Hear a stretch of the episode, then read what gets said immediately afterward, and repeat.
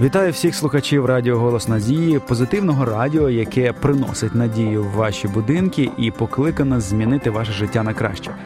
В ефірі програма Двоя одне життя. Мене звати Кирило Андрієв, і у нас в гостях Раїса Степанівна Кузьменко, психолог. Добрий день. Е, Вітаємо вас, Раїса Степанівна. Сьогодні ми будемо говорити про те, як подолати депресію. Я вважаю, що ця тема напрочуд актуальна, тому що, незважаючи на те, що світ став настільки тісним, дуже багато людей все більше з року в рік відчувають себе самотніми, відчувають себе е, розчарованими в житті і дійсно переживають оці якісь депресивні стани. І ми бачимо, що в багатьох країнах підвищується рівень смертності через самогубство. В багатьох країнах люди залишаються самотніми. І щось таке відбувається з людьми, незважаючи на те, що і інтернет існує, і все існує, однак не долає, ну як не лікує це все е, внутрішній світ і цю печаль, скажімо, таку внутрішню людину. Давайте спробуємо з вами дати, можливо, якісь поради людям, які опинилися в такому стані, або, можливо, ем, живуть з людиною, яка поруч в такому стані. Звідки взагалі береться депресія, і чи варто нам розуміти її корені? Одним из признаков депрессии, проявления депрессии является отсутствие радости жизни. То есть человек не нах... он становится неким безучастным, он почти не реагирует на то, что происходит, но это уже такие тяжелые формы депрессии. Я сама переживала в жизни такие моменты, э, бывали такие моменты, и вот как я вижу вот эту картину, человека не устраивает то, что в жизни происходит. То есть существуют определенные ожидания, которые не исполняются. Не зря, ну, так, если можно сказать, когда э, Будда учил своих учеников, он, у, него тоже такая была цель, как помочь людям избавиться от страданий. И вот одна из его фраз, когда он говорил э, людям, учил их, как избавиться от страданий, он говорил, уберите ожидания, и у вас не будет страданий. Интересная мысль. Уберите ожидания. То есть у нас есть определенный взгляд, как должно быть. Какой наша жизнь должна быть, какая жизнь должна быть наших близких, э, на, на- в какой стране я должен жить, какие условия должны быть. И если это совпадает с теми ожиданиями, у нас появляется много там восторга, радости, интереса к жизни. А если нет, у нас появляется вот с одной стороны желание срочно все изменить, то есть что делает наш мозг? Э, Он выделяет энергию для того, чтобы изменить окружающие обстоятельства, то есть срочно заставить других людей измениться, чтобы они стали соответствовать тому, что я от них ожидаю. И энергия выделяется на это. А, допустим, сейчас раньше это были просто войны. Пошел меч, вынул, снес голову кому-то, да, или там что, отобрал жену, или отобрал имущество, там, завоевал какой-то город.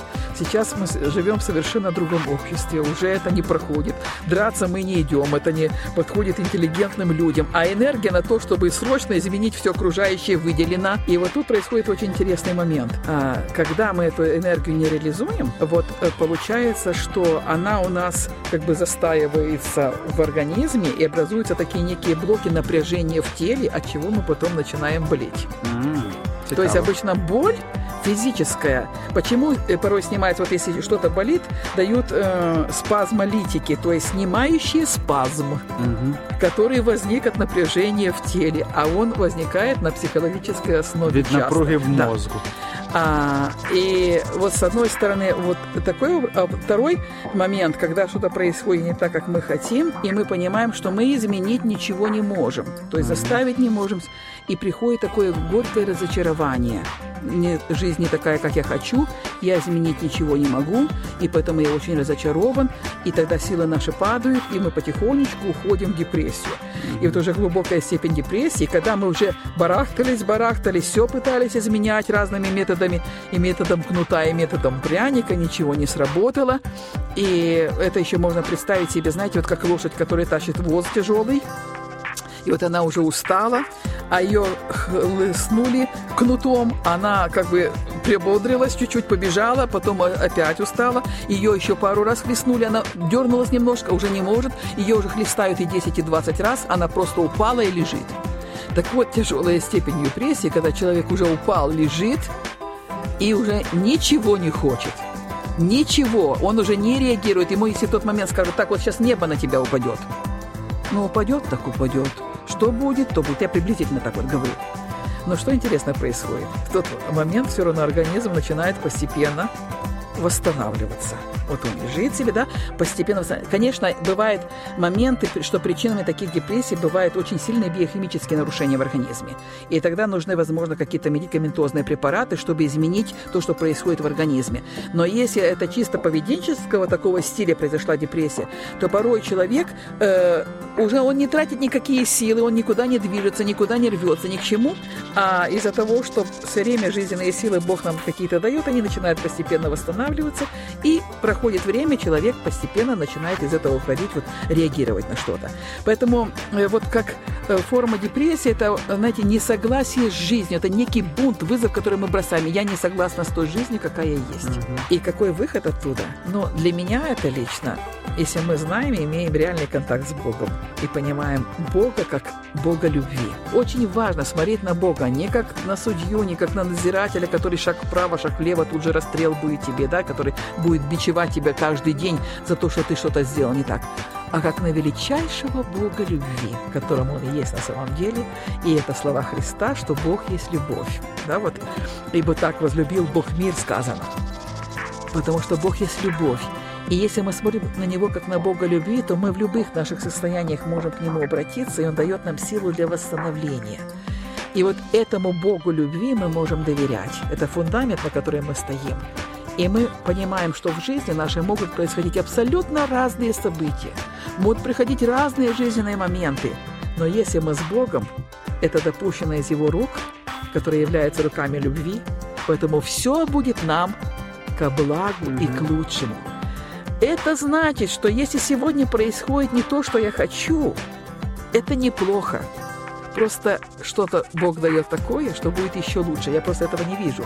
У меня настолько ограничено мое человеческое зрение, что я не могу видеть то, что видит Бог. Но то, что дает Он, намного превосходит мои самые лучшие ожидания и мечты.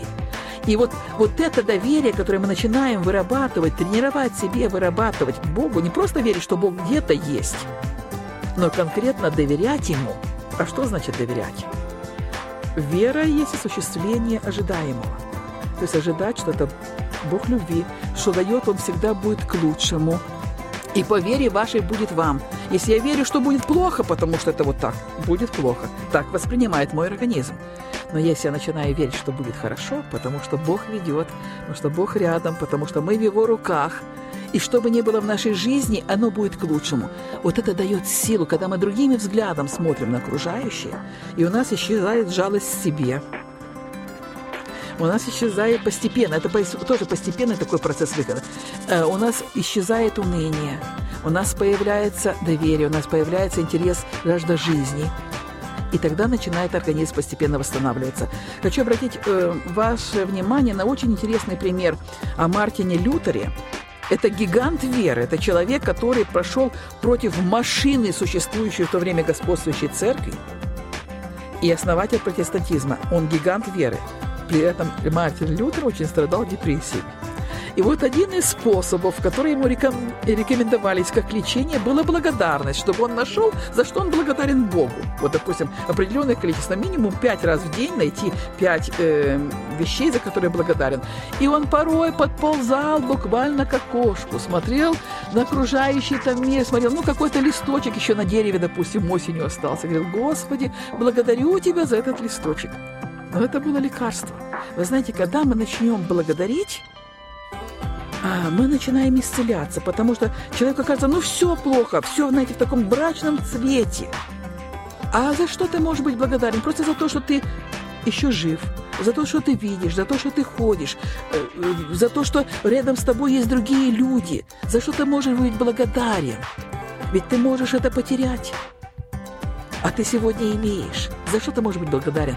И когда мы начинаем об этом думать, вот эти наши мысли, они вызывают в нас другие чувства. И начинается вопрос э, восстановления. И есть очень мудрые врачи, которые, знаете, какую рекомендацию дают?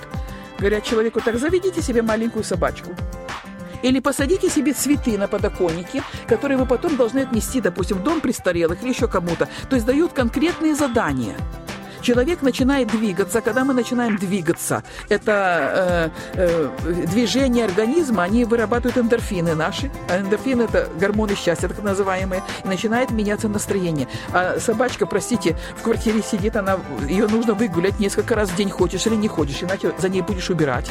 вынужден спуститься вот с этой лестницы, еще не по лифту подниматься, а именно по лестнице, и человек начинает исцеляться. Он что-то делает. Или он взял вот этот цветочек, фиалочку, который вырастил, нужно отнести и подарить какому-то человеку, который более несчастен, чем ты. Угу. Он начинает исцеляться. Дякую, Раїса Степанівна. Я думаю, що ваші поради досить слушні, і починаємо прямо зараз. Я дякую вам за те, що ви були. Дякую нашим операторам, дякую нашим режисерам, дякую нашим слухачам, дякую гідрометцентру за те, що правильно оголосили погоду. Я гарно вдівся. Дякую також Богові за те, що в мене є робота, яку я люблю, і в мене є можливість слухати ці прекрасні теми і йти зараз спілкуватися з тими людьми, які є моїми друзями і які є моїми колегами по роботі. Всім до побачення, гарного настрою. Не забувайте дякувати за все, що бачите. До побачення.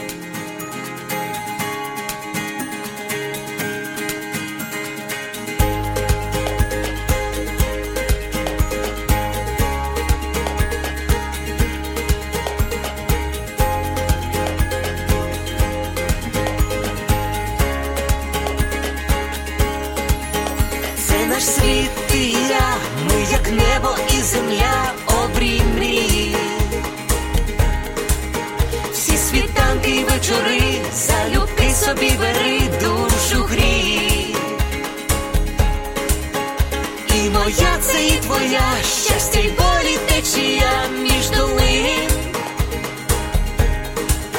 Чи ми різні, а вже ж та для двох безмеж світ один, один для одного тепер ми назавжди, сім'ю створили разом я і ти, кохати це різноманіття почуття. І диво відкриття. Твоє одне життя, кохання одне на двох, і щастя одне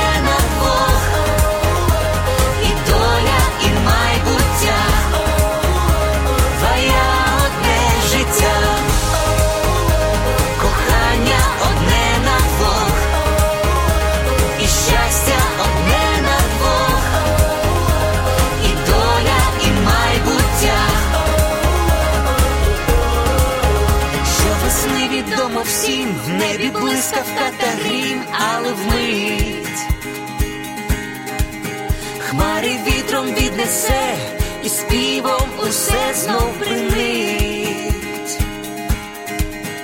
Так і в шлюбі йдуть дощі, але сонце для душі зійде. Боже, хай твоя весна в душах врода неземна зацвіте.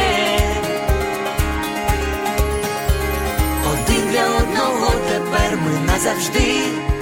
Сім'ю створили разом я і ти, кохати це різноманіття почуття і диво відкриття, твоє одне життя, кохання одне на двох, і щастя одне.